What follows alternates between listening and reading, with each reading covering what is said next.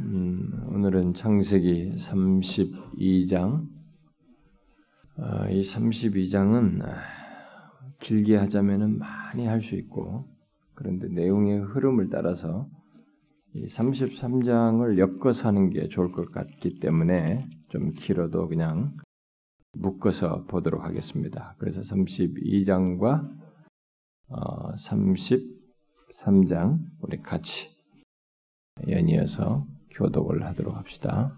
32, 33 야곱이 길을 가는데 하나님의 사자들이 그를 만난지라 야곱이 그들에게 볼 때 이르기를 이는 하나님의 군대라고 그 땅의 이름을 마하나임이라 하였다. 야곱이 세일 땅 에돔들에 있는 형 에서에게로 자기보다 앞서 사자들을 보내며 그들에게 명령하여 이르되 너희는 내 주 에서에게 이르같이 말을 주의 종 야곱이 같이 말하기를 내가 라반과 함께 거류하며 지금까지 머물러 있었사오며 내게 소와 나귀와 양떼와 노비가 있으므로 사람을 보내어 내 주께 알리고 내 주께 은혜 받기를 원하나이다 하라 하였더니 사자들이 야곱에게 돌아와 이르되 우리가 주인의 형 에서에게 이른즉 그가 사백면을 거느리고 주인을 만나려고 오더이다. 야곱이 심히 두렵고 답답하여 자기와 함께한 동행자와 양과 소와 낙타를 두 때로 나누고 이르되 에서가 와서 한 때를 치면 남은 한 때는 피하리라 하고 야곱이 또 이르되 내 조부 아브라함의 하나님 내 아버지 이삭의 하나님 여호와여 주께서 전에 내게 명하시기를 네 고향 네 족속에게로 돌아가라 내가 네게 은혜를 베풀리라 하셨나이다. 나는 주께서 주의 종에게 베푸신 모든 은총과 모든 진실하심을 조금도 감당할 수 없사오니 내가 내 방임만 가지고 이 요단을 건넜더니 지금은 두 때나 이루었나이. 내가 주께 간구하오니 내 형의 손에서 에서의 손에서 나를 건져 내시옵소서. 내가 그를 두려워하면 그가 와서 나와 내 처자를 들을 칠까 겁이 나기 때문이니이다. 주께서 말씀하시기를 내가 반드시 네게 은혜를 베풀어 내 세로 바다에 셀수 모래와 같이 많게 하리라 하셨나이다. 야곱이 거기서 밤을 지내고 그 소유 중에서 형 에서를 위하여 예물을 택하니 암염소가 200이요 수염소가 20이요 암양이 200이요 수양이 20이요 전나는 낙타 30과 그 새끼요 암소가 아, 40이요 황소가 열이요 암나귀가 20이요 그 새끼 나귀가 열이라. 그것을 각각 때로 나누어 종들의 손에 맡기고 그의 종에게 이르되 나보다 앞서 건너가서 각대로 그를 두게 하라 하고 그가 또 앞선 자에게 명령하여 이르되 내 형 에서가 너를 만나 묻기를 네가 누구의 사람이며 어디로 가느냐? 내 앞에 것은 누구의 것이냐? 하거든 대답하기를 주의 종 야곱의 것이요 자기 주 에서에게로 보내는 예물이요 야곱도 우리 뒤에 있나이다 하라 하고 그 둘째와 셋째와 각대를 따라 아가는 자에게 명령하이르되 너희도 에서를 만나거든 곧 이같이 그에게 말하고 또 너희는 말하기를 주의 종 야곱이 우리 뒤에 있다 하라 하니 이는 야곱이 말하기를 내가 내 앞서 보내는 예물을 형의 감정을 푼 후에 대면하면 형이 혹시 나를 받아주리라 하였다. 그 예물은 그의 앞서 보내고 그는 무리 가운데서 밤을 지내다가 아멜이나 두 아내와 두 여종과 열한 아들을 인도하여 야복 나루를 건너시 그들을 인도하여 시내를 건너가게 하며 그의 소유도 건너가게 하고 야곱은 홀로 남았더니 어떤 사람이 날이 새도록 야곱과 씨름 자기가 야곱을 이기지 못함을 보고 그가 야곱의 허벅지 관절을 치매 야곱의 허벅지 관절이 그 사람과 씨름할 때에 어긋났더라. 그 이르되 날이 세려하니 나로 가게 하라. 야곱이 이르되 당신이 내게 축복하지 아니하면 가게 하지 아니하겠나 그 사람이 그에게 이르되 내 이름이 무엇이냐? 그가 이르되 야곱이니이다. 그가 이르되 내 이름을 다시는 야곱이라 부를 것이 아니 이스라엘이라 부를 것이니 이는 네가 하나님과 및 사람들과 겨루어 이겼음이니. 야곱이 청하여 이르되 당신의 이름을 알려 주소서. 그 사람이 이르되 어찌하여 내 이름을 묻느냐고 거기서 야곱에게 축복한지라 그러므로 야곱이 그곳 이름을 분이엘이라 했으 그가 이르기를 내가 하나님과 대면하여 보았으나 내 생명이 보존되었다 하며 그가 분이엘을 지날 때 해가 돋았고 그의 허벅다리로 말미암아 절었더라. 그 사람이 야곱의 허벅지 관절에 있는 둔부의 힘줄을 졌으므로 이스라엘 사람들이 지금까지 허벅지 관절에 있는 둔부의 힘줄을 먹지 아니하다. 야곱이 눈을 들어보니 에서가 400명의 장정을 거느리고 오고 있는지라 그의 자식들을 나누어 레아와 라헬과 두 여종에게 맡기고 여종들과 그들의 자식들은 앞에 두고 레아와 그의 자식들은 다음에 두고 라헬과 요셉은 뒤로 와 자기는 그들 앞에서 나아가되 몸을 일곱 번 땅에 굽히며 그의 형 에서에게 가까이 가니 에서가 달려와서 그를 맞이하여 안고 목을 엇맞추고 그와 입맞추고 서로 운일 에서가 눈을 들어 여인들과 자식들을 보고 묻되 너와 함께 한 이들은 누구냐 야곱이 이르되 하나님이 주의 종에게 은혜로 주신 자식들이니이다. 그때 여종들이 그의 자식들과 더불어 나와 저라고 레아도 그의 자식들과 더불어 나와 저라고 그 위에 요셉이 라웰과 더불어 나와 저라니 에서가 또 이르되 내가 만난 바 이 모든 때는 무슨 까닭이 야곱이 이르되 내 주께 은혜를 입으려 함이니 에서가 이르되 내 동생아 내게 있는 것이 족하니 네 소유는 네게 두라. 야곱이 이르되 그렇지 아니하니 내가 형님의 눈앞에 은혜를 입어 싸우면 청하건대 내 손에서 이 예물을 받으소서. 내가 형님의 얼굴을 배운즉 하나님의 얼굴을 본 것 같사오며 형님도 나를 기뻐하심이니이다. 하나님이 내게 은혜를 베푸셨고 내 소유도 조카오니 청하건대 내가 형님께 드린 예물을 받으소서 하고 그에게 강권함에 받으니라. 에서가 이름에 여기가 떠나자 내가 너와 동행하리. 야곱이 그에게 이르되 내 주도하시거니와 자식들은 연약하고 내게 있는 양떼와 소가 새끼를 데리고 있은즉 하루만 지나치면 지나치게 멀면 모든 때가 죽으리니 야간데 내 주는 종보다 앞서가수 나는 앞에 가는 자축과 자식들의 걸음대로 천천히 인도하 세일로 가서 내 주께 나아가리 에서가 이르되 내가 내 종 몇 사람을 네게 머물게 하리라 야곱이 이르되 어찌하여 그리하리까 나로 내 주께 은혜를 얻게 하소서 하며 이 날에서는 세일로 돌아가고 야곱은 숫곳에 이르러 자기를 위하여 집을 짓고 그의 가축을 위하여 우릿간을 지었으므로 그 땅 이름을 숫곳이라 부르더라. 야곱이 바단 아람에서부터 영연히 가나안 땅 세겜 성읍에 이르러 그 성읍 앞에 장막을 그가 장막을 친 밭을 세겜의 아버지 하몰의 아들들의 손에서 백크리스타에 샀으며 거기에 재단을 쌓고 그 이름을 엘렐로에 이스라엘이라 불렀더라. 그 앞에서 말한 것처럼 이 창세기 32장과 3장을 예, 상세히 이렇게 다루려면 우리가 이렇게 어떤 우리를 향한 좋은 귀한 메시지들을 많이 발견할 수 있습니다. 제가 그 야곱 설교를 할 때 여기 32장의 그 뒷부분의 분이엘 사건을 이렇게 여러 차례 걸쳐 설교했습니다. 하나님을 인격적으로 만났습니까? 라고 라는 시리즈로 따로 분리까지 할 정도로 거기를 하나님을 이렇게 인격적으로 만나는 어떤 그 과정으로 그 내용을 이렇게 여러 차례 걸쳐 다루기도 했습니다. 그래서 그렇게 이미 상세히 다뤘기 때문에 지금 전체적인 흐름상에서 32장 그리고 2장에 바로 이제 내용에 엮어서 설명을 해야 할 32장을 묶어서 함께 보도록 하겠습니다. 이제까지 지금 이 32장 이전까지 하나님께서 그 야곱을 축복하시기 위해서 그의 죄를 이렇게 묵과하셨습니다.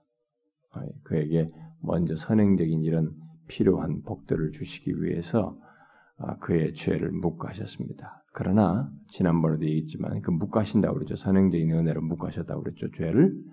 그러나 하나님이 자신의 속성상 죄를 이렇게 없다라고 치거나 이것을 그냥 뭐 없는 것으로 그냥 단순하게 처리하시는 분이 아닙니다. 자신의 성품상, 본성상. 그래서 이제 묵과하셨을 뿐이고 이제 야곱이 가나안 땅으로 이렇게 돌아왔을 때 목적이 이루어지는 거죠. 이때 그를 성결케 하기 위해서 그가 범한 죄를 직면하게 하시는 그 일을 하십니다. 여기 우리가 이제 32장에서 그걸 봅니다. 그런데 인간이 그냥 아무런 의식이 없는데 뭐 그냥 마음도 없고 그냥 전혀 그런 자각도 없는데 이게 하나님 앞에서 자기를 이렇게 막 성결케 하기 위한 어떤 반응을 하나님 앞에 할 수가 없는 것입니다. 그러니까 뭔가 그렇게 하고자 하는 상황과 동기부여가 환경이 있어야 되는 거죠. 그 마음이 일단 그런 마음이 있어야 되는 것입니다.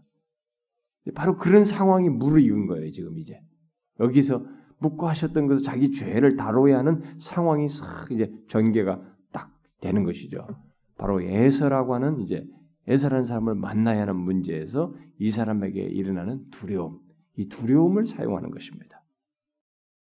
그래서 여러분 마찬가지입니다. 우리들도 다 그 과정을 겪어요. 그런 비슷한 경우 다 합니다. 뭐 인간이 뭐 피할 수 있는 게 아닙니다. 뭐 두렵 두려움 한 번도 안 느껴 사는 사람 없고 뭐 불안 없이 사는 사람 없고 뭐 그런 거 없어요.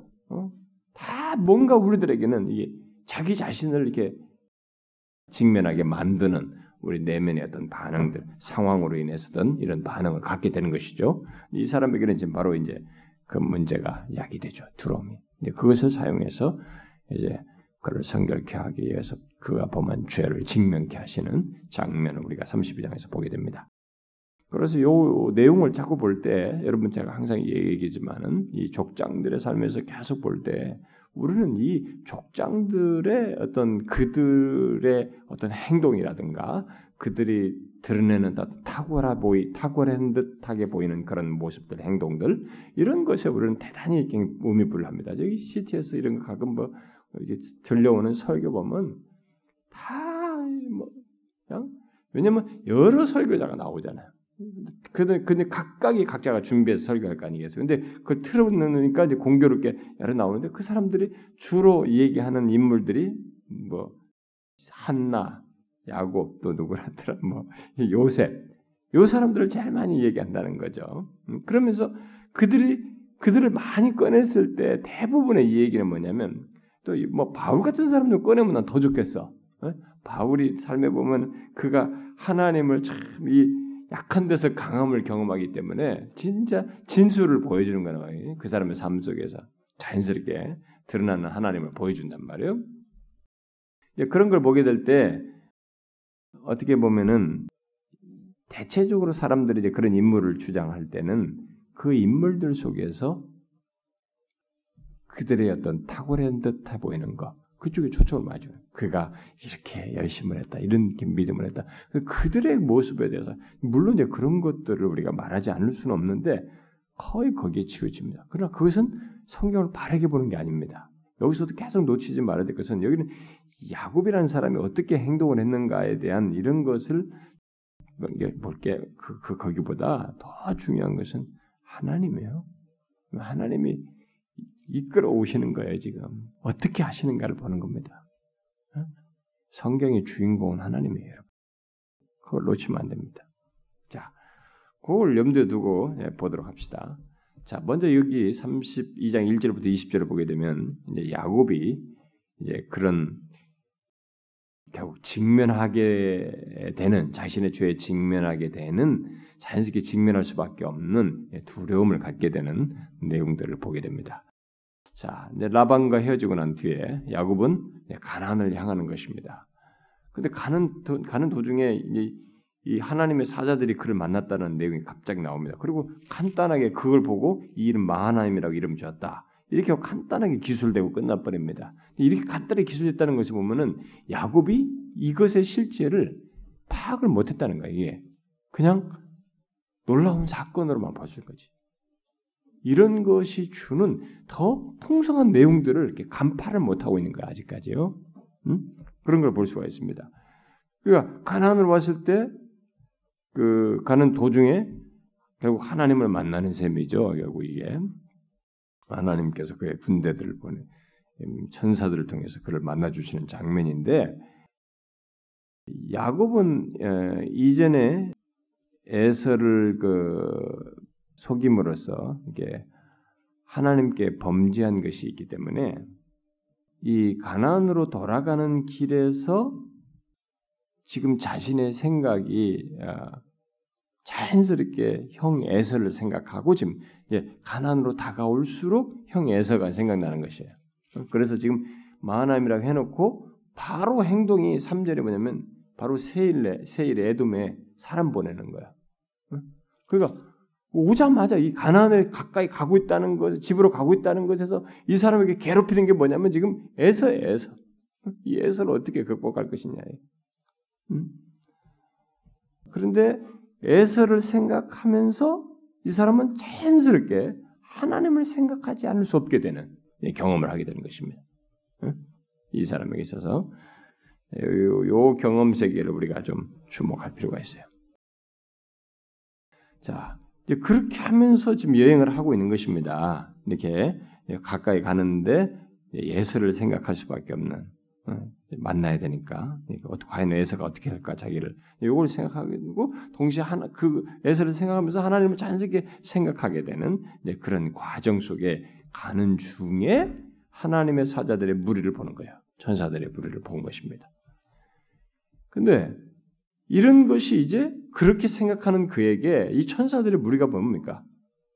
하나님이 이렇게 너를 이런 천사들의 무리로 봐라야지. 하나님을 믿는 너에게 이렇게 천사들의 무리가 있다. 너를 얼마든지 보호하고 지킬 수 있다는 것이 충분히 생각할 수 있는 내용이에요. 그렇죠?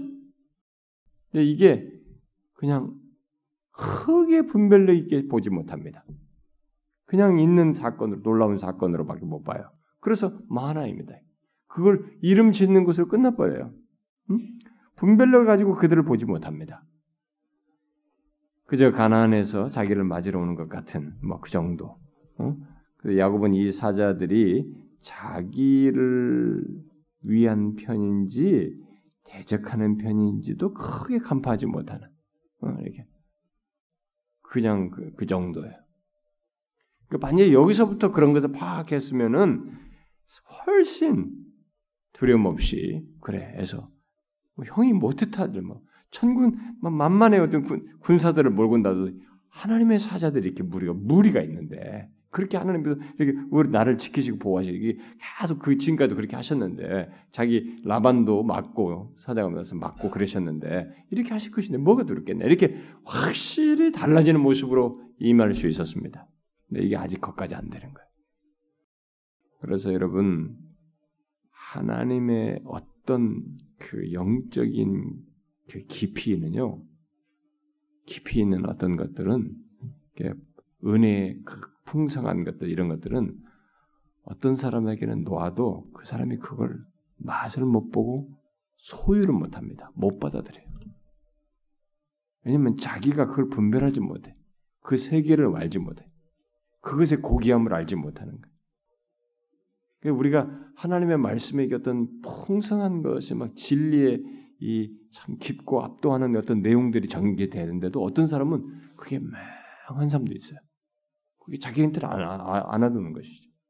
어떤 사람은 막 그게 자기를 확 막 넘치게 하는 그런 것으로 다가오는데 그렇지 못하는 거예요. 이 분별이 안 돼서 그냥 마나임과 비슷한 거예요. 여기 지금 하나님이 와도 이게 이게 뭔지를 이게 이것의 실제적인 의미를 어? 그 실체의 중요한 것이 자기에게 중요한 그 의미를 갖는 것들을 파악을 못해요. 유익을 못 얻어. 실체가 있어도 유익을 못 얻는단 말이에요. 하나님의 은혜가 있어도 그 은혜 풍성함, 은혜가 주는 그 내용들을 못 경험하, 못 누리는 것이죠. 그게요, 신, 그 신앙생활에서 그래서 우리가 부지런히 우리가 이, 이 하나님의 계시된 말씀을 통해서 하나님을 알 뿐만 아니라 아는 지식이 정말 자신의 전 인격 안에 삶으로요 깊이 깊이 풍성하게 새겨져야 돼, 깊어져야 됩니다. 네, 그럴 필요가 있어요. 물론 이 사람은 이제 하나님을 대면하는 이런 모든 과정 속에서 이제 결국 뒤로를 갔을 때는 이제 탁탁탁 좀씩 이제 알아보게 되는 일들이 있습니다. 네, 그래서 무슨 말을 할 때 거기서 어떻게 하고 하는 행동들이 좀 나, 나옵니다만은 진짜 우리는 그것을 향해서 나아가야 됩니다. 어쨌든 아직까지 아, 이 천사들 하나님 하나님 천사의 무리들과 이 야곱 사이는 거리가 멀어요. 음? 아직까지 거리감이 있습니다. 그래서 그냥 그냥 그곳 이름을 하나님 천사들의 무리라고 이렇게 불렀습니다. 그러나 분명한 것은 하나님께서 그와 함께 계시고 동행하시고 도우실 것이다. 동행하신다는 것을 시사해 주는 내용입니다.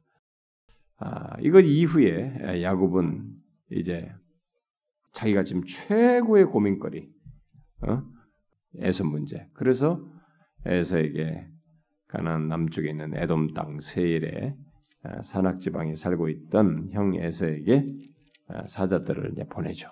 음? 이 에서는 사냥꾼 아니면 들의 사람 아닙니까?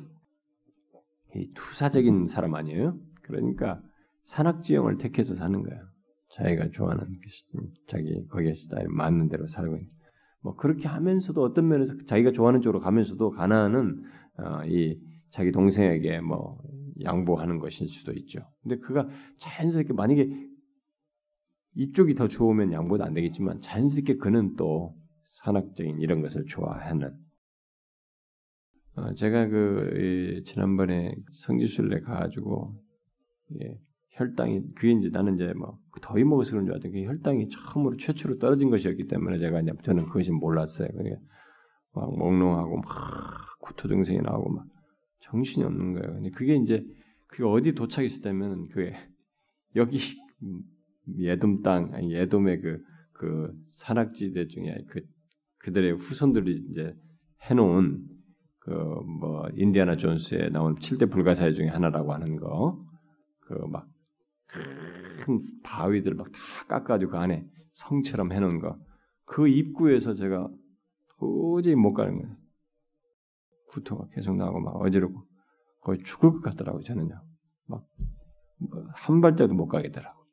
나는 이게 왜 이러나 했어요. 그러니까 이게 나중에 이게 저혈당했어요. 처음으로 저혈당이 온 거죠. 그래서 뭐 덕분에 내 아내도 못 가고 내 아내만 내 옆에 있고 다 모든 사람들 다 갔죠. 근데 거기 이제 그걸 못 봤어요.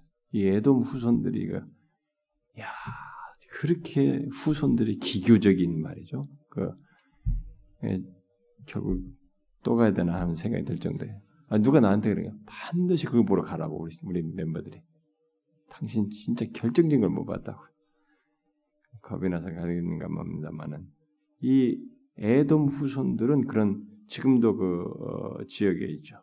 음, 산악 지역에 있습니다. 이 사람들. 근데 에서가 아, 그런 곳에 있는 곳으로 지금 야곱은 네, 사자들을 보낸 거죠. 자기 사자를 보내서 형에게 안부를 묻고 이제 타진 살펴오려니 보낸 것입니다. 근데 당시 이 에서가 지금 많은 용사들과 함께 있었던 것을 볼 때 이 에서가 지금 이미 어, 상당히 권세와 재물을 얻은 상태였다고 볼 수 있어요. 지금 벌써 그런 자료가 있었습니다. 에서는 야곱이 보낸 이 사자들에게 어떤 확실한 대답을 하지 않았어요. 지금 와서 사자가 반응한 거 보니까 뭐 자기가 왔는데 뭐 동생에 대해서 어떻게 하겠다, 뭐 동생을 어떻게 뭐 왔느냐, 뭐 이게 기쁘게 반응한다, 받아줄 것처럼 뭐 이런 반응을 일치하지 않았던 것으로 보여집니다. 그냥 그 사실을 듣고 몸소 400명을 거느리고 야곱을 하겠어요. 아니 뭐 몇 사람만 와도 되는데 뭐 400명이라 그냥 밑에 당시 400명, 족장 시대 400명 이거 장난이 아닌 겁니다 이거. 여러분 그 야곱이 이제 아브라함이 저쪽에 자기 동, 저, 저기, 조카 치러 갈 때 300몇 명 데려갔잖아요. 어? 이거 장난이 아닙니다, 이거. 굉장한 수를 데려오는 거예요. 이게 뭐, 이거 왜, 왜 그러는가? 이거 의문을 야기시키는 거죠, 진짜. 이게 다 하나님의 섭리예요. 응? 하나님의 섭리. 우리는 미래를 모르기 때문에 상대가 어떤 마음을 가는지 모르기 때문에 우리로서는 정말 당황할 상황입니다. 야곱의 입장에 서 있다면. 그렇게 오는 거예요. 그러니까 예서는 그때까지 어떻게 야곱을 대할 것인지를 결정하지 않은 것 같아요. 음? 이런 모습을 보게 되면. 그런데 이전의 분노는 가라앉았을지 모르지만 야곱이 자기 손에 이제 들어왔단 말이에요. 그러니까 여기서 에서는 한 번에 어떤 부딪혀서 어떤 행동을 해야 됩니다. 뭔가를 드러내야 됩니다. 그러니까 그렇기 때문에 그것에 대해서 보고 판단하려고 유보했는지도 몰라요. 그런 걸 아예 보였는지도 않았는지 모르겠습니다. 어쨌든 그랬던 것 같아요. 결국 야곱의 말과 행동에 따라서 달라질 수 있다는 것이 이제 여기서는 이게 시사가 되는 것이죠. 자, 야곱의 사자들은 가서 전달한 겁니다. 에서가 400명을 데리고 온다는 얘기를 말해준 거예요. 이 말을 들은 야곱이 어떻게 됐어요? 심히 두렵고 답답했어요. 네? 심히 두려워했습니다. 와, 진짜 그렇겠죠. 막 두려워 놀라게 된 겁니다. 그래서 이 두려움에 사로잡혀요. 여러분은 모르시죠? 이런 이런 게 뭐 자신이 쌓은 모든 것이 단순간에 날아갈 수 있어요. 나중에 처, 자기 처자와 자기도 죽을 것이라고 죽으면 어떻게 합니까? 이렇게 말하잖아요. 11절에서 나와 내 처자를 칠까 겁이 납니다. 그랬어요. 내 처, 처까지 다 죽, 죽일 수도 있다. 400명이니 뭐 이거 뭐야 100명만 와도 자기들은 쑥대밭이지 뭐. 거긴 용사란 말이에요. 이 사람들은 활쟁이고 말이지. 일찍부터 다 자기 형님을 잘 안단 말이에요. 굉장히 겁이 나는 상황입니다. 두려움에 사로잡혔어요. 두려움에 사로잡혀가지고 어, 만약을 대비해서 바로 행동을 들으면 야곱다운 모습이에요. 바로. 어, 만약을 대비해서 바로 때를 두 자기가 가족과 이 종들과 가족들을 두 때로 나누는 거죠. 하나를 치면 하나를 이렇게 도망가야겠다. 그렇다고 해서 살아나겠어요. 네. 일단은 인간의 생존 본능에 머리를 써가지고 어, 야곱답게 이게 막 머리를 또 굴린 거지. 그리고 이제 다급하니까 앞에서 그랬죠. 예서를 생각하고 생각하면 하나님을 연관지어 생각하지 않을 수 없는 거예요. 예, 다급하니까 하나님을 찾게 됩니다. 자기 조부의 하나님, 아브라함의 하나님, 아버지 이삭의 하나님, 곧 언약의 하나님을 얘기하는 거죠. 언약의 하나님이요 자기에게 여기 구절 하반절에 약속한 대로 음? 여호와여 주께서 전에 내게 명하시기를 네 고향 네 족속으로 돌아가라 내가 네게 은혜를 베풀리라 하셨나이다. 어? 이렇게 자기에게 약속한 하나님을 불렀습니다. 그는 자기가 돌아오리라고 하신 하나님의 분명한 약속에 호소하고 있습니다. 뭐 지금 붙들 게 없는 거예요. 뭐 하나님밖에 없고 하나님께서 말했다는 이 사실밖에 없는 겁니다. 그래서 거기에 호소를 하는 거예요. 그리고 10절에서 어? 하나님 앞에서 자기 죄를 시인합니다. 응? 자기가 이런 걸 다 모든 걸 나는 주께서 주의 종에게 베푸신 모든 정과 모든 진실하심을 조금도 감당할 수 없사오나 이렇게 이렇게 이렇게 해서 이렇게 했습니다. 나는 자격도 안 되는 사람인데 이렇게 하셨습니다. 많이 많이 나아졌어요. 네, 낮아졌습니다. 네, 여러분 인간이 갑작스럽게 안 바뀌어요. 갑작스럽게 35장 상태로 안 갑니다. 어? 인간은 그렇게 안 돼요. 우리가 성성된 나라고는 인간이 이게 자존심이 엄청 지키려고 하는 거예요. 막 그리고 마지막 자존심까지 다 짓밟혔을 때에도 그래도 한번 보존하고 거예요. 한번 또 뒤돌아서라도 한번 욕이라도 한번 더 해보고 싶어요. 자기 자존심을 지키기 위해서라도. 식은 그 앞에서 굴욕 다 당하고 더 뒤돌아서는 이 자존심을 지키는 욕이라도 해보고 싶은 게 인간이에요. 이렇게 인간이 쉽게 안 바뀌는. 그래서 이 과정을 요하는 것이. 여러분은 잘 아십니다. 그래서 우리도 어떤 사람이 교회 왔는데 와, 이 사람이 옛날에는 전혀 하지 않던 사람들이 조금씩 조금씩 하나님 앞에 이게 막 자기가 죄인인 것도 실토하고 조금씩이야. 아, 이참 좋은 사인이다. 이렇게 보낼 수 있는 거예요. 뭐가 돼가고 있는 거예요. 조금씩 움직이는 사인으로 볼 수 있는 것이죠. 뭐 그렇다고 다 되는 건 아니지만 이게 뭐이 이 모습이 지금 자기가 자기 죄를 시인하는 것입니다. 응? 자기가 얻은 축복을 감당할 수 없는 인간이라는 것을 고백합니다. 그리고 그는 하나님께서 자기를 에서의 손에서 구해 주 시기를 간청합니다. 내가 죽게 강구하오니 내 형의 손에서 에서의 손에서 나를 건져 주시옵소서. 얼마나 간절해요 이 사람이. 거기서 내서가 가족과 함께 자기를 죽일지도 모른다는 두려움 때문에 이렇게 절박하게 기도하는 것입니다. 그러나 야곱은 하나님께서 이미 12절에 말한 것처럼 자기 야곱의 자손이 셀 수 없을 만큼 많아질 것이라고 약속했던 것을 상기하는 것입니다. 아, 그렇게 약속하지 않았는가? 그런데 만일 에서가 자기를 죽인다면 어떻게 그 약속이 성취될 수 있겠는가? 분명히 아니다 이거예요. 그래서 하나님께서 이렇게 말씀하셨잖아요. 그럼 어떻게 약속이 성취됩니까? 예수를 난 지켜야 이게 약속이 성취되는 거 아닙니까?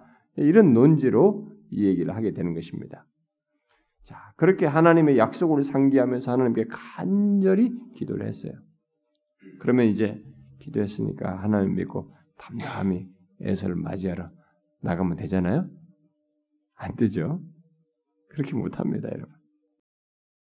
그렇게 하나님을 약속을 상기하며 하나님께 간절히 기도했음에도 불구하고 야곱의 마음에는 뭔가가 있는 거예요.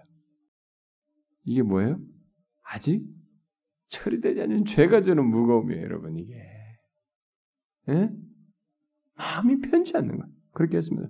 그러니까 죄를 덮어놓고 하나님 믿습니다. 하나님 믿고 나가겠어요. 믿습니다 하고 믿음으로 행동한다. 이걸로만 딱 간다고 그래서 우리가 모든 것이 없는 것처럼 처리되는 게 아니에요. 진실한 변화의 과정에는 바로 이게 남아 있는 거예요.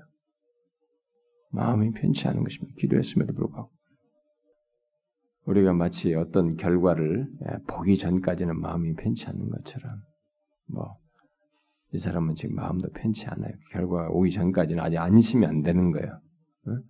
게다가 지금 이 자기 안에 있는 꿈틀대는 아직 다뤄지지 않은 것이 있기 때문에 더욱 그렇습니다. 그래서 야곱은 현재 상황을 통해서 하나님께서 자기를 이렇게 자신의 죄를 직면하게 하고 적, 적대하고 계신다라고 생각하게 되는 경험을 하는 거예요. 여기서 어? 자신과 하나님 사이의 죄가 아직 제거되지 않음으로써 이런 일이 있다라고 하는 것을 이렇게 느끼게 되는 거죠. 그러니까 이 편치가 않은 거예요. 그리고 기도했으면 나가야 되잖아. 이게 안, 안 나가져요. 그래서 그는 형 에서를 맞으러 나가는 대신에 있던 곳에 머뭅니다. 여기서 머물러요. 그리고 아, 형의 마음을 녹일 온갖 생각을 하다가 마침내 종들과 함께 형에게 이 선물할 가축들을 앞서서 보냅니다. 이렇게 한 번, 두 번 이렇게 앞에서 나눠가지고 보내. 그 선물로 에서의 마음을 이렇게 열 것이라고 좀 부드럽게 할 것이라고 누구를 드릴 것이라고 아마 기대하고 보내는 것입니다. 어떤 사람들은 이렇게 선물 받으면 뇌물 받으면 여러분 마음이 한 번 꺾이잖아요. 아주 강심자들 아니면 아니 원한에 사무치냐니 오히려 가져와서 화내는 사람이 뭐 있을지 모르겠는데 그런 사람 대부분은 이게 꺾입니다. 예, 선물 선물 주면 이게 그래서 뇌물이 아주 눈을 어둡게 한다 그러죠. 여러분 그렇죠? 그러니까 이, 게 이때부터 인간 본성대로 하는 겁니다. 이렇게 하면 된다고 생각하고 보냈어요. 그렇게. 그 선물들은 아, 이 야곱의 속임수에 대한 아, 에서의 분노를 이렇게 좀 삭힐 것이라고 생각을 하고 보내는 것이었는데 야곱은 이런 수단을 사용하면서도 마음이 지금 아주 뭔가 아직도 깨름직하고 이게 시원치 않기 때문에 하나님께로 향하지 않을 수 없는 그런 상태를 갖게 됩니다. 지금 보면 뒤 장면을 보면 하나님께로 향해요. 향하지 않을 수 없는 그런 어, 모습을 그 상황을 어, 상태를 갖는 것을 보게 됩니다. 자, 그래서 이제 21절부터 32절에 보면은 마침내 그래서 생겨나는 일 하나님과 야곱이 씨름하는 장면을 보게 됩니다. 야곱은 예물을 보낸 뒤에 밤이 되었을 때 마음이 이렇게 아직도 이렇게 안정이 안 되고 편치 않는 그런 상태. 그래서 마침내 그는 일어나서 자기와 함께 있던 모 무리들을 야복나루를 다 건너 보냈습니다. 그리고 야곱을 야곱은 그 뒤에 홀로 이렇게 남게 됐습니다. 제가 이 부분을 좀 상세하게 설교했어요 지난번에 야곱 설교할 때. 우리 인생에 있어서 이 순간 이 홀로 되는 경험은 아주 중요한 순간입니다. 하나님을 믿는 신앙의 여정 속에서 어떤 상황으로 인해서든지 이 홀로 되는 경험은 참 중요한 순간이에요. 응? 뭔가 하나님과 해결해야 상황으로 인해서 막 두려움이 생기고 뭐 이런 걸로 인해 생겨났던 어쨌든 간에 뭔가 하나님과 해결해야 할 상황이 맞닥뜨려지게 되는 것이죠. 응? 하나님께로 향하지 않을 수 없는 상황에서 그는 홀로 남게 된 것입니다. 예수를 믿는 사람들은 다 거의 다 대부분 이런 홀로 남는 인생의 경험을 합니다. 주님을 만나는 전환적인 상황에서도 그렇고, 그리고 신앙의 여정 속에서도 우리가 하나님 앞에 바르지 못하거나 또 하나님과의 관계 속에서 어떤 중요한 전환들을 가질 때 이런 경험들을 할 수도 있습니다. 로이준스 목사 같은 사람은 자기가 침상에 홀로 있을 때를 이 홀로 있는 경험 같은 것으로도 생각을 해서 말한 적이 있어요. 아, 그는 여기 홀로 남은 상태에서 어떤 사람을 만나게 됩니다. 어떤 사람이 나타나죠. 그는 뒤에 그가 하나님이신 것을 깨닫고 두려워하는 것을 보게 되죠. 결국 야곱은 이 에서만 두려워한 것이 아니라 자기의 죄 때문에 결국 누구를 두려워요? 마침내 이제 하나님을 두려워하게 되는 경험을 하게 됩니다. 이게 아주 중요해요. 에서만 두려워하는 것이 아니라 하나님을 결국 두려워해요. 이것은 자기 죄로 인해서 두려워하는 것입니다. 죄로 인해서. 그래서 우리는 죄로 인해서 하나님을 두려워하는 이런 경험이 우리의 신앙의 어떤 전환을 갖는 데 있어서 변화의 과정 속에서 보편적으로 있어요. 그리고 있어야 하는 것입니다. 음? 교회 예수 믿으면서도 뭐 내가 자신의 죄 때문에 하나님 앞에서 그걸 심각하게 여겨본 경험이 없으면 그 사람은 이상한 사람이에요. 거짓된 복음을 받아들였을 가능성이 큽니다.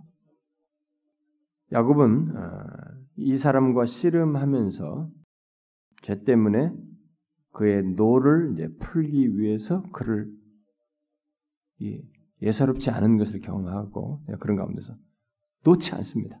너무 홀로 된 경험에서 지금 자기는 생명이 달린 상황이기 때문에 진짜 목숨 걸고 붙들듯이 붙들어요. 아예 놓지를 않습니다. 마지막에 놓아주라고 말할 때까지 안 놔줘. 밤이서. 그러니까 우리가 이 상황을 한번 상상해 보면 야곱이 얼마나 절박했으며 마치 생명을 거는 것 같은 작업을 했는지를 뭘 추측할 수 있습니다.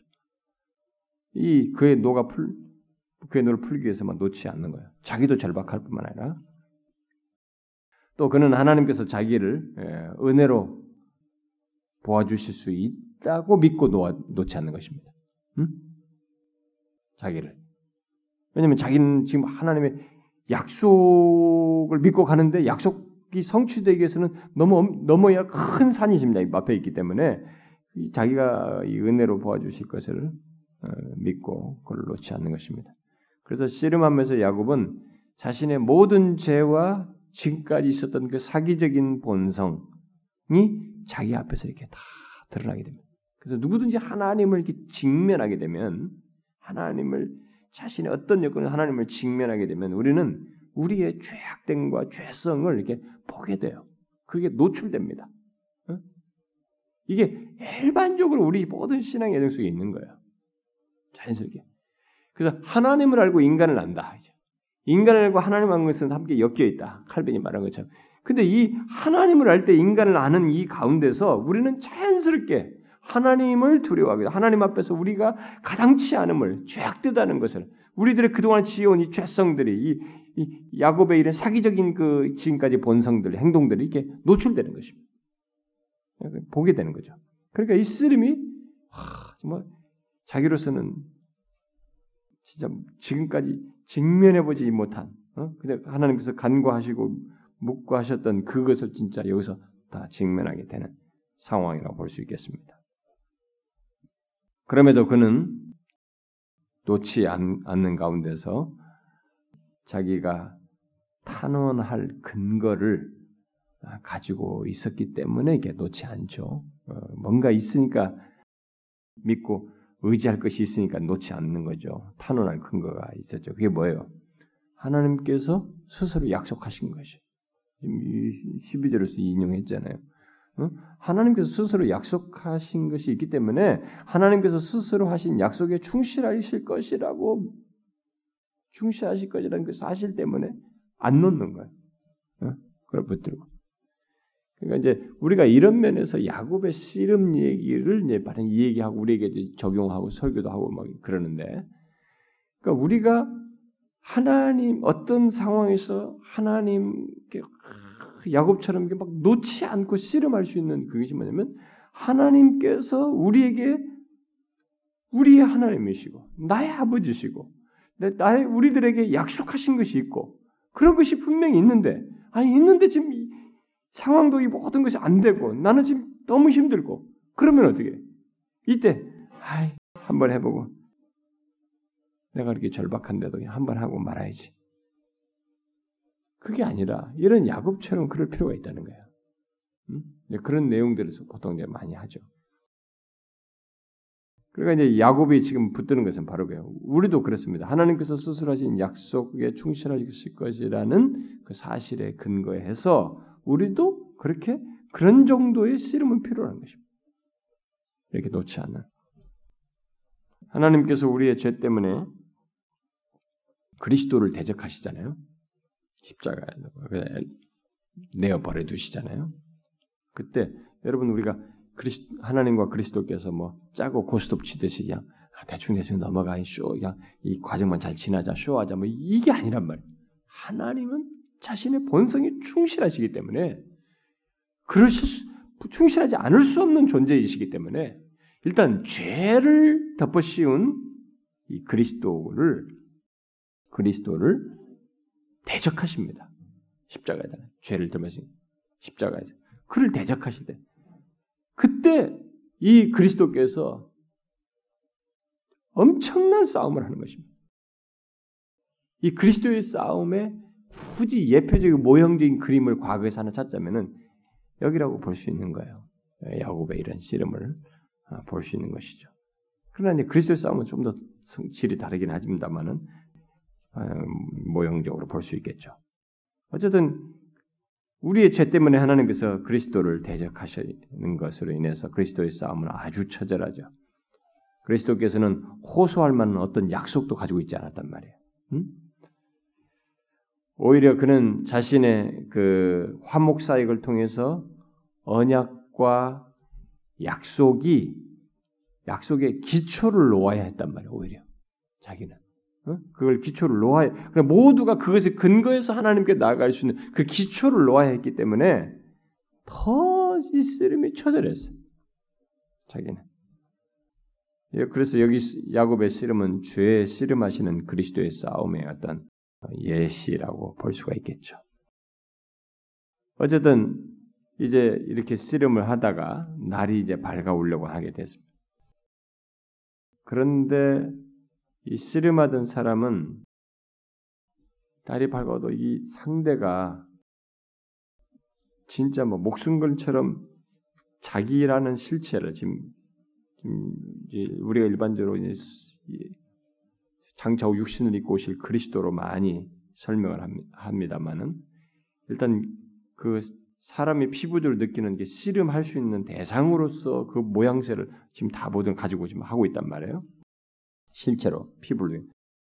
그러니까 이 씨름하는 사람은 날이 밝아온 데까지 상대가 놓지 않을 정도로 지독하게 이렇게 하니까 야곱의 이 옛날 번역은 이제 환도뼈죠. 이거 엉덩이 뼈죠 이거. 음. 이 허벅지 관절을 갖다가 친 것입니다. 그래서 위골시켜 버렸어요. 뼈를. 아, 야곱은 이제 이, 이 이로 인해서 이제 이 싸움에 주님과의 이 씨름했던 이 흔적을 평생 지니면서 이제 쩔뚝거리며 살게 되죠. 음. 아, 그래서 야곱에게 있어서 어, 이 흔적을 통해서 이 이후로 야곱은 잊을 수 없어요. 평생 자연스럽게 생각하게 되는 게 뭐예요? 다시는 나의 힘과 나의 방법과 수단을 의지하지 않고 특별히 하나님의 약속을 성취하는 데 있어서 내 방법과 수단을 쓰지 아니하고 하나님께 전적으로 신뢰해야 된다고 하는 것을 이렇게 몸에 지니고 살게 되죠. 그런 교훈을 몸에 지니고 살게 됩니다. 자, 어쨌든 이 사람이 씨름하는 야곱에 맞상대는 그 사람이 결국 하나님이 야곱에게 아, 놓아줄 것을 요하고. 네, 놓아주라. 요구해. 이랬을 때 야곱은 자기가 이겼다는 것을 이제 감지하게 되겠죠. 이로 인해서 하나님의 축복이 그의 것이 되는 것을 보게 됩니다. 결국 하나님께서 자기 자기에 대해서 어, 야곱이 승리하도록 허락하신 것을 이제 마침내 어, 확인하게 되죠. 그에 따라서 야곱은 당신이 내게 축복하지 아니하면 가게 하지 않겠습니다라고 하는 우리들이 많이 인용하는 이 말을 하게 되죠. 그래서 축복하게 됩니다, 실제로. 근데 그 축복은 야곱의 이름을 계명하는 것부터 시작합니다. 야곱이 워낙 속이는 자였고 이름에 걸맞는 그런 모습을 살아왔기 때문에 그의 이름을 계명하는 것부터 시작합니다. 이스라엘이라는 이름으로. 그래서 이게 이스라엘 지금 현재 이스라엘 민족의 이름으로 바뀌게 되죠. 이렇게 해서 이때부터 야곱은 어, 이스라엘로 불려지게 되는데 그 내용은 그 말한 대로 그가 하나님과 및 사람들과 어, 겨루어서 이겼기 때문이다라는 의미로서 이 이름을 갖게 됩니다. 근데 야곱의 집안에는 아직도 이렇게 여기서 승리했음에도 불구하고 어, 야곱 자신 안에서도 그렇고 그 안에 있는 어떤 이 육적인 요소가 완전하지가 않기 때문에 특별히 그 이런 야곱의 집안에 아직도 그런 모습이 남아 있기 때문에 성경은 이 사건 이후로 바로 야곱을 이스라엘이라고 안 부르고 야곱이라는 이름을 병행해서 불러요. 뒤에 가보면 이렇게 나중에는 이스라엘로만 부르게 됩니다. 그 부분에 그렇게 합니다만 이게 병행해서 부르게 됩니다.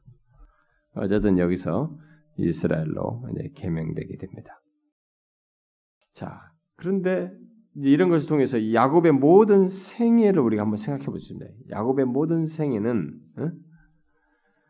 그가 처음에 인간적인 그런 그 모습, 너무나 아직 변화되지 않은 인간적인 모습을 가졌을 때에도 약속을 위한 싸움이었던 것을 보게 됩니다. 지금 여기도 약속을 위한 싸움이고 그가 아무도 몰랐을 때 처음에 뭐 도망가서 뭐 이런 그 뭐 저기 뭐이 태중에서부터 이 잡을 때부터 나와서 팥죽을 푸는 거, 뭐 이런 모든 과정에서 약속을 위한 싸움이에요. 이 사람의 전 삶이.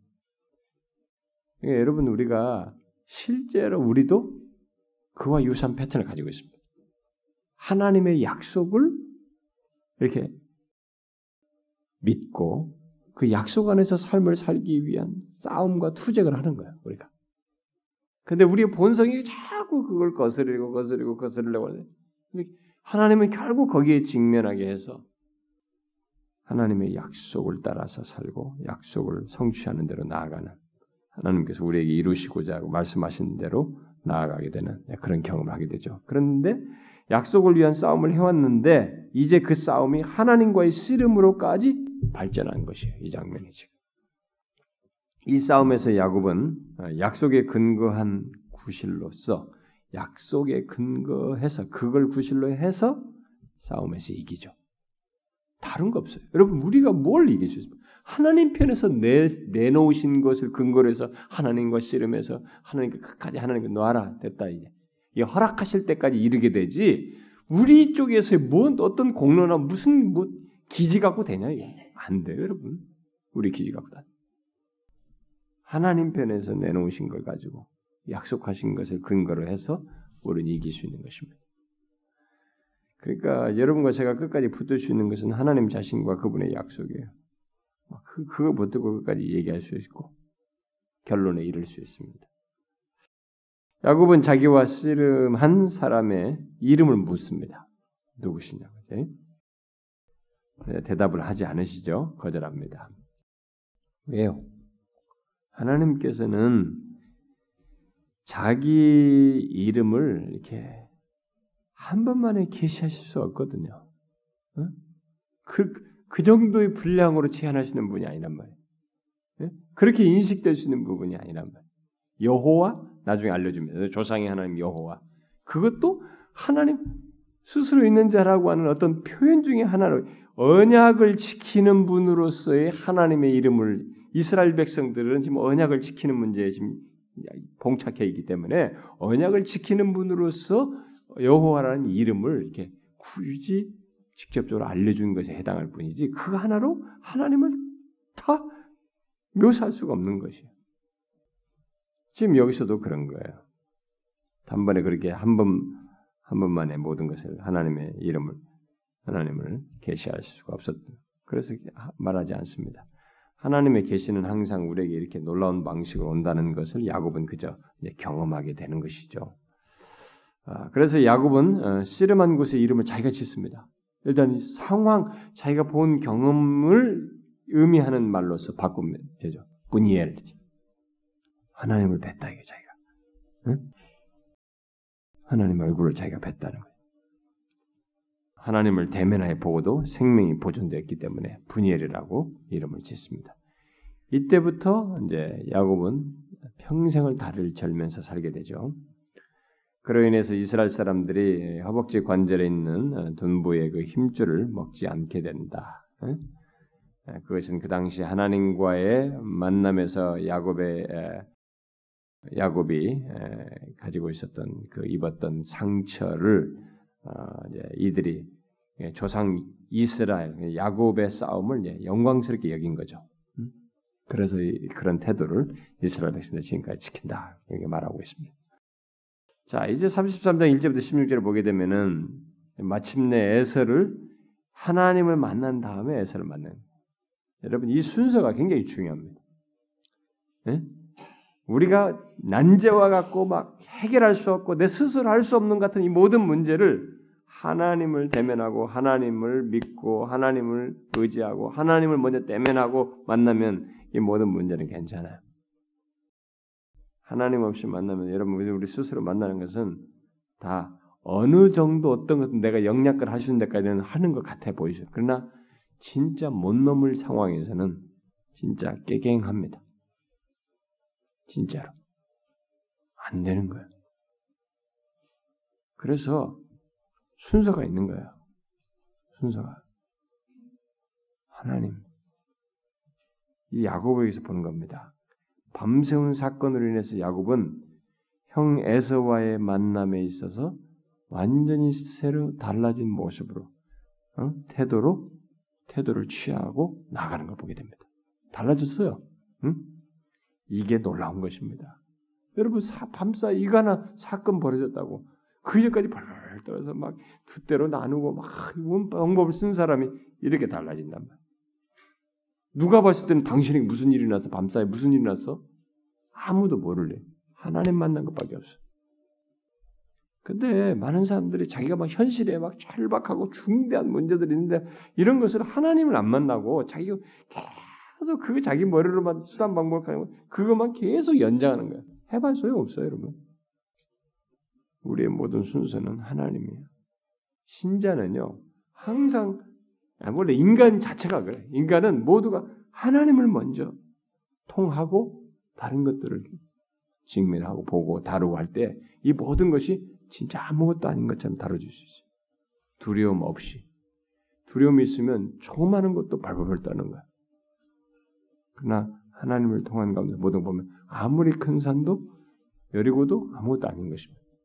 그러나 아이생 같이 조그만 해도 안 되는 거예요. 하나님 우습게 알고 하면.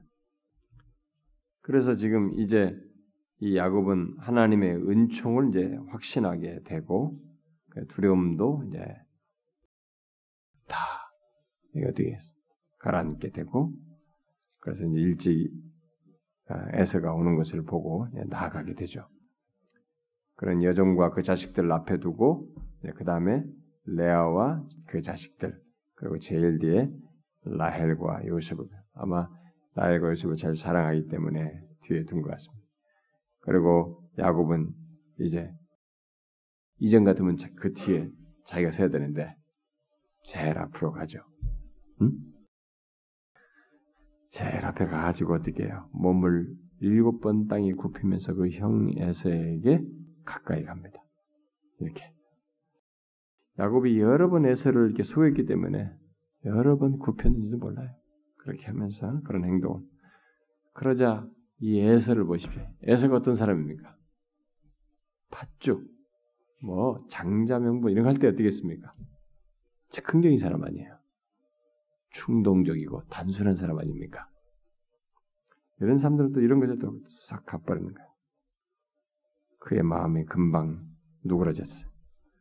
그런 야곱에게 달려가서 그를 끌어안았습니다. 이게 다 하나님의 섭리예요. 이 모든 사건들이. 결국은 야곱에게만 좋아졌어요. 좋아졌죠? 하나님은 사람의 마음을 움직이시는 분이십니다. 이 모든 섭리 속에서 하나님 사람의 움직. 그리고 하나님이 이런 섭리 속에 뜻하신 것 중에 하나가 뭐냐면 야곱이 평안한 가운데 가난에 들어가는 거예요. 응? 자신에게 약속한 그곳에 평안 가운데 들어가는 거예요. 뭐 두려워도 두려워도 달달달 떨면서 아직도 그 불안이 해결돼서 들어가는 게 아니라고. 평안 가운데, 화평 가운데 가난에 들어가는 것이 하나님의 뜻이었어요. 그래서 여기서 이런 걸 또한 해결해 주신 것이죠. 그래서 야곱은 가족들을 에서에게 소개하고 자기가 받은 축복들을 보여주고 음, 준 뒤에 에서는 음, 야곱이 앞서 보낸 선물들을 이제 받아들이게 되죠. 야곱이 강권에서 이제 받게 됐다고 기록하고 있습니다. 아, 야곱은 이제 어린아이들과 가축 새끼들을 핑계로 해가지고 에서의 호의를 그냥 뭐 같이 가겠다, 또 남겨두겠다, 그러니까 하나도 원치 않은 거예요. 야곱은 이 너무 큰 덩어리였거든요. 넘는 게 아, 그런 것으로부터 자유하고 싶었는지도 모르겠어요. 모든 걸 거절했습니다.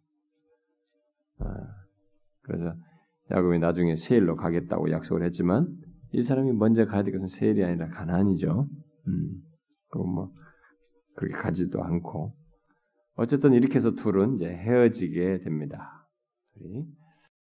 자, 그리고 이제 뒤에 17절부터 20절을 보게 되면 야곱이 아직 가나안에 들어가기 들어가기 전의 상태죠. 전에 한 곳에 이제 이르게 됩니다. 이 한 곳은 이제 우리가 일반적으로 트랜스 요르단의 어떤 곳으로 얘기하는데 아마 요단강을 건널 수 있는 상황이 안 됐기 때문에 여기서 머무른 것 같습니다. 왜냐하면 요단강이 범람할 때는 이 양떼들을 건너기 어렵단 말이에요. 범람할. 그러니까 아마 이 요단강이 범람하거나 어떤 이유가 있어서 건널 수가 없게 돼서 여기 지금 잠깐 머무는 것 같아요. 그래서 그는 이제 임시로 집을 짓고 가축을 위한 우릿간도 짓는 이런 작업을 여기서 하게 됩니다. 그리고 그곳 이름을 숲꽃, 곧 헛간 또는 오두막이란 뜻의 이름을 거기다 짓게 되죠. 그러나 그때까지 그곳은 가나안 땅이 아직 아니란 말이에요. 지금 이 사람에게 하나님께 가나안 땅을 가라고 그랬네. 가나안으로 가야 된다. 가나안 땅이 아니에요. 근데 그러다가 이제 마침내 이제 어떻게 상황이 해결됐는지 무리를 건너리고 요단을 건너서 세겜에 이르게 됩니다. 세겜 가까이 장마을 시는 이 세겜은 이제 가난 땅 경내 들어온 것입니다. 마침내 들어왔습니다. 이 베델의 하나님의 약속을 성취한 것은 아닙니다만 베델에 가서 하겠다고 그 약속을 아직 성취한 것은 아니지만 야곱은 세겜에 도달한 것이 이 사람에게 너무 오고 이제 오랜만에 그 20년 만에 온 너무 의미 있는 상황이란 말이에요. 그래서 이 세겜을 다스리던 하몰의 아들들로부터 땅을 사가지고 거기서 어, 장막을 치고 여호와를 위해서 단을 샀습니다. 그러니까 자기에게는 너무 기념적이고 중요한 순간이어서 아마 그렇게 한 것으로 보여집니다. 여호와를 위해서 단을 쌓았어요. 아직 베델로 돌아와서 하나님 섬기겠다고 한 약속이 다 이루어진 것은 아님에도 불구하고 이 단을 쌓음으로써 야곱은 뭘 뭡니까? 여기서 신앙을 고백합니다. 우리는 이런 걸 잘 생각해야 됩니다. 아 이거 그냥 무섭게 하면 안 됩니다. 이런들이 신앙의 고백에 지금 자기를 여기까지 다 가나안에 마침내 돌아오게 하셨다는 인도하셨고 자기와 씨름하시고 이김을 허락하신 하나님 그리고 마침내 가나안까지 들어오게 하신 하나님을 인정하는 것입니다. 그래서 엘렐로의 이스라엘이라고 단을 쌓고 이름을 명하는 것입니다. 음? 하나님, 이스라엘의 하나님이라고 부른 것입니다. 우리도 이런 것이 있어야 돼요. 인생을 살면서 어? 오늘까지 인도하시는 하나님, 내게 이제 여기까지 허락하신 하나님, 이렇게 하나님을 인정하는 것이 없는 것은 우리의 신앙이 살아있지 않다는 것입니다. 어? 여러분 이렇게 어떤 상황도 문제 해결에서도 그렇지만은 우리의 시간이 흘러가면서 어디 어디 이렇게 이르게 되고 이르게 되고 지금 진행되는 것에 대해서 여기까지 계속 그렇게 하시는 이스라엘의 하나님, 나의 하나님이죠. 박순영의 하나님이에요. 여러분의 하나님입니다. 그 하나님을 자꾸 인정하는 것이죠. 이것을 머리로서 생각하는 것과 실제로 삶에서 그렇게 하셨다고 하는 하나님을 믿고 믿음으로 인정하는 것과는 차이가 있는 것입니다. 이런 행동이 아 쇼하는 거 아닙니다. 이거 아 말로서 하나님 정말 너무 감격스러워요. 정말 너무 감사해요. 말로만 그 진심을 표현하는 것이에요. 이렇게 나의 하나님입니다. 비록 하나님께서 우리의 죄 때문에 우리를 대적하셔야만 한 해야만 하는 경우가 있지만 그때도 그는 우리가 언약 가운데서 이루실 그, 그 하나님을 이렇게 믿음의 기도로서 자기를 이기게 하심으로써 우리에게 축복하신다는 것을 믿고 그렇게 하시는 하나님을 인정하면서 우리가 신앙을 고백해야 되는 것입니다. 야곱은 어, 여기 지금 전체 오늘 살핀 내용에서 우리가 주목할 것은 자기가 홀로 된 상태에서 전환을 하나 갖습니다. 이 전환은 여러분도 지금 그런 전환이 있는지 한번 체크해볼 필요가 있어요. 중요한 전환이에요. 그게 뭐냐면 그 이전까지 자신의 인생을 위해서 또 내가 잘 되기 위해서죠. 축복받기 위해서 사람들과 싸웠어요. 환경과 싸워왔습니다. 그런데 이제 그런 것과 싸우지 않고 하나님과 씨름하는 자가 된 것입니다. 무슨 말이에요? 이제 무슨 문제가 있으면 사람과 환경과 싸우는 게 아니고 하나님과 먼저 싸우는 거예요. 이것이 스타트가 된 겁니다. 여기서. 이것이 아주 중요한 겁니다, 여러분. 인생이 이런 경, 이런 전환을 갖는 경우가 드물어요. 아니, 이런 전환을 예수를 진실로 믿지 않으면 이런 전환을 못 갖는 것입니다. 우리가 보세요. 예수 안 믿는 사람 다 보라요. 뭐와 싸웁니까? 다. 다 이 뭐야? 자신의 인생을 위해서, 어? 뭐 복받기 위해서, 잘 되기 위해서 모든 이 환경과 싸우고 그런 거와 싸웁니다. 사람과 싸워요. 주님을 만나기 전까지는 죽을 때까지 그렇게 다 끝납니다. 그러나 우리가 뭡니까? 이제 그런 상황에서 하나님과 씨름을 하고 나서부터는 이제 문제가 있으면 하나님과 씨름하는 것입니다. 거기에 따라서 이 상황과 문제와 사람들은 해결될 거예요. 다윗의 모든 시편의 고백들이 바로 그걸 얘기합니다. 다윗의 시편은 하나님과 씨름해요. 어찌하여 이 버리십니까? 하나님 왜 이렇게 내가 있습니까? 막, 막 씨름한다. 지금 문제가 터졌는데, 터, 터진 상황에서 하나님과 씨름하게 그런데 하나님이 이루시는 거예요, 이렇게. 야곱이, 이 야곱에게 이 전한 이후에 그렇게 삶으로 있었던 것을 다윗이 삶으로 보여주는 거예요. 시편의 모든 내용이. 이 중요한 전환입 자, 여러분과 저를 한번 보세요. 우리가 예수를 믿고 나서부터 이런 사람이 되었습니까? 하나님과 씨름하는 사람이 됐냐 이게.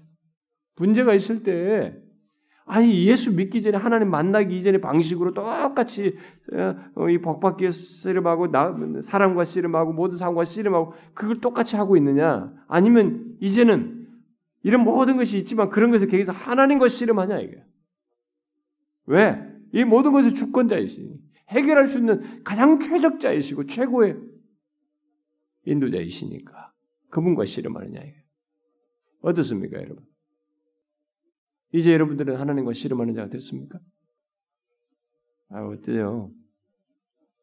어? 이제는 그게 되었습니까? 이게 신자예요. 하나님을 만났다는 증거라고. 하나님이 어떤 분인지 알게 됐다는 거예요, 이제. 완전할 수는 없지만 일단 이 전환을 통해서 그런 성향과 그런 내용을 이제 갖게 되는 거지.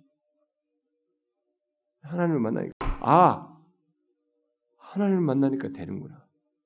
이 하나님이 이 처, 도저히 넘을 수 없는 산을 넘게 하시는 분이시구나. 하나님과 씨름하니 이게 되는구나. 길이 열리는구나. 그 모든 문제들 하나님부터 씨름하는 거야. 이것부터 하는 거지. 그래서 이 신앙의 베테랑들이 누구냐? 문제가 있고 어려움이 있으면 하나님께 나와서 씨름 못하는 거야. 기도와 강구를 하는 것이지. 그걸 여러분 이제 그걸 실제로 호세아서에서 그런 식으로 묘사를 했어요. 응? 이 야곱의 경험을 그렇게 묘사를 했다고. 호세아서 한번 보세요. 호세아서 12장 12장 4절 한번 읽어봅시다. 시작. 천사와 겨루어 이기고 울며 그에게 간구하였으며 하나님은 베델에서 그를 만나셨고 거기에서 우리에게 말씀하셨나니. 응? 여기서 지금 울며 간구했다. 야곱의 이 경험을 이스라엘 백성들이 얘기는 전혀 적용해서 설명해 주는 거지. 응? 그러니까 어, 우리는 그 어떤 죄에서도 하나님의 언약과 약속에 의지해서 기도와 간구로 이 야곱처럼 씨름할 수 있다는 거야. 네? 앞으로 어떤 문제가 와도 이렇게 기도와 간구로 씨름할 수 있어요 하나님께. 그러면 그것이 해결이야 이제. 이걸 배운 거지. 하나님을 몰랐을 때는 이게 아니었는데 이게, 안 되는데 하나님 알고 이게 되는 거 이게 모든 게. 여기서 두려움도 사라지고 안 될 것 같은 것에 이 모든 문제를 감당할 힘들이 생기게 되고 하나님의 축복도 경험하게 되고 여러분 잘 보세요. 야곱이 처음에는 에서에 대한 두려움이었잖아요. 근데 에서의 두려움, 에서에 대한 두려움은 파고 들어가 보면 에서를 속인 죄에 대한 두려움이에요. 그러다 보니까 자연스럽게 이 죄에 대한 두려움, 두려움은 결국 하나님에 대한 두려움으로 나타나게 돼 있거든요. 그렇게 발전해요, 이 사람. 근데 거기서 결국은 하나님에 대한 두려움 문제를 하는 것 싫으면서 해결하고 나니까 이제 모든 것에 꼬인 키들이 다 풀어지는 거예요. 이제부터 앞으로 막힐 일들이 죄로 인해서 어떤 문제가 생기기만 하면 하나님께 나오는 거예요. 하나님과 관계 속에서 해결하면 되는 거예요. 그분에게 씌워. 여기서부터 풀어지면 나머지를 다 풀어지는 거예요. 결국 예수에 대한 두려움이지만 결국은 하나님으로 연결돼서 하나님에 해결돼야 다 해결된다는 것이에요. 그걸 알게 된 거지. 그러니까 신앙생활하는 사람들의 지혜로운 것이 바로 그거예요. 우리가 배워야 될 게 바로 그겁니다. 진리를 통해서. 자꾸 하나님을 배제하고 다른 순서를 따라서 가보면 이 시간만 잡아먹어요. 아, 일이 안 됩니다. 신앙의 베테랑들이 다른 게 아니에요. 그 순서를 딱 하나님부터 시작하는 거예요. 하나님과 씨름하면서부터 시작하는 거지. 그러면 이게 풀어져요, 다. 응? 모든 문제가 다 그렇다고. 특히 죄가 끼어 있거나, 그래서 생기는 산적한 문제거나 어떤 문제든 간에 다 그렇단 말이에요. 이걸 가르쳐 줍니다. 야곱은 엄청난 거 배우고 가는 것입니다. 이거 이후로 자신의 인생에 하나님을 배제할 수 없는 사람으로 바뀌어요. 하나님을 최우선으로 생각하지 않을 수 없는 그걸 하나 전환적으로 갖고 특별히 쩔뚝거리면서 그 증거를 몸에 품고 사는 거지. 저와 여러분이 바로 이 비, 비밀을 소유하고 있어야 됩니다. 신자는 그렇습니다. 그래서 제가 어떤 사람들 중에 교회 안에서 나이 드신 분들 중에 특별히 교회 신앙생활 오래 하신 참 기도하시는 분들 중에 물론 뭐 꼭 나이 들지 않으셔도 됩니다만 그래도 제가 좀 신앙생활 오래 한 진실한 신자들 중에 바로 이런 내용을 가지고 있어요. 그건요 나같이 전문 사람이 전문 사람들은 머리부터 굴리거든. 빨리빨리 생각부터 한다. 그들은 하나님과 씨름과부터 먼저예요. 거기서 제가 다 꺾게요. 아, 저게 못 쫓아갈 일이에요. 저는 우리 교회 성도들이 이런 하나님의 세계, 하나님과의 관계의 영역에서 참 이런 것들을 좀 깊어지면 좋겠어요. 우리들이. 우리는 젊은 사람들이 너무 많아서 그런데 꼭 나이 먹어야 되는 건 아니지만 그런 세월이 점점 점점 깊어져서 이게 와, 저 사람에게서 우리가 보고 배우는 거지. 그런 사람 보고 배우는 거야. 우리 교회가 좀 그러면 좋겠어요. 하나님을 알아가면 알아갈수록 이상하게 갈증이 더해집니다. 제가 그렇습니다. 저는 이번 집회 경이 다 지나면서 하, 이게 아닌데 막 이런 생각이 들어요. 다 좋은데도 내가 너무 높은 기대와 더 풍성함을 기대하고 더 많은 사람들과 함께 뭐 은혜 받기를 원해서 그러는지는 난 몰라도 막 갈증이 더 일어나는 거 있죠. 영혼의 갈증. 우리가 하나님을 알면 이게 우리의 삶에 이게 변화가 확실하게 와요. 다른 무엇보다도 이런 작은 것 같은 같지만 이 순서 바뀌는 게 인생 이거 엄청난 변화거든요. 엄청난 변화예요. 네, 그, 그러면서부터 우리는 이제 하나님과 더 친밀해지는 거지. 하나님의 부유한 것들을 경험하게 되고 소유하고 누리게 되는 죠. 우리가 그러면 좋겠어요. 저와 여러분이 많이 많이 우리 성도들이 많이 그러면 좋겠어요. 기도합시다. 하나님 아버지 감사합니다. 우리가 함께 하나님의 보좌 앞에 모여 기도합니다. 우리가 하나님 앞에 아뢰는 기도들을 들어주시고 이 시대에 우리들의 현실, 우리들의 영적인 현실과 상태를 주여 주께서 심히 예, 예, 못마땅해 할 그런 모습들이지만 주께서 다시 소생시킬 방법과 길을 내시고 모든 통로들을 내셔서 다시 기회를 주사 우리가 주의 얼굴빛을 구하며 은혜를 구하며 돌아서는 그런 기회를 허락해 주시옵소서. 이 나라 안에 이곳저곳에 다시 신실한 교회들, 참된 교회들을 이렇게 세우시고 그런 신실한 종들을 일으키시고 다음 세대의 어린 영혼들을 일으키시고 그래서 하나님께서 다시 이 민족에게 기회를 주셔서 주님이 이 땅에 오시기 전에 주님의 도구로 귀히 사용되어지고 이온 열방을 향하여 복음을 전하는 그런 민족으로 삼아 주시옵소서.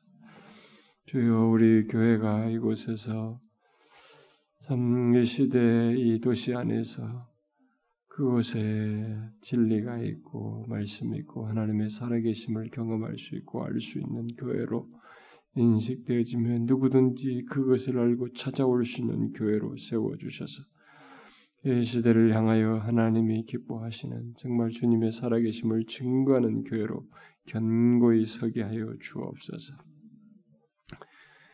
하나님, 음, 우리가 이 시간에 여러 가지를 아뢰었습니다. 아, 교회적으로 우리 아, 조국 교회와 우리 개인들의 형편을 아뢰었습니다. 주님이 우리들의 이 필요를 돌봐 주시옵소서. 아, 하나님과 씨름하는 자로서 삶을 남은 여생 살 수 있도록 도와 주시옵소서. 사랑과 씨름하는 자가 아니라 하나님과 씨름하는 자로서 살아가는 저희들이 되게 하셔서 그 삶의 경험 속에서 하나님이 우리를 채우시고 충만케 하시는 것을 보고 경험케 하여 주옵소서. 오 하나님 여기 모인 각 사람들의 가정과 저들의 삶의 환경과 필요를 돌봐 주시옵소서.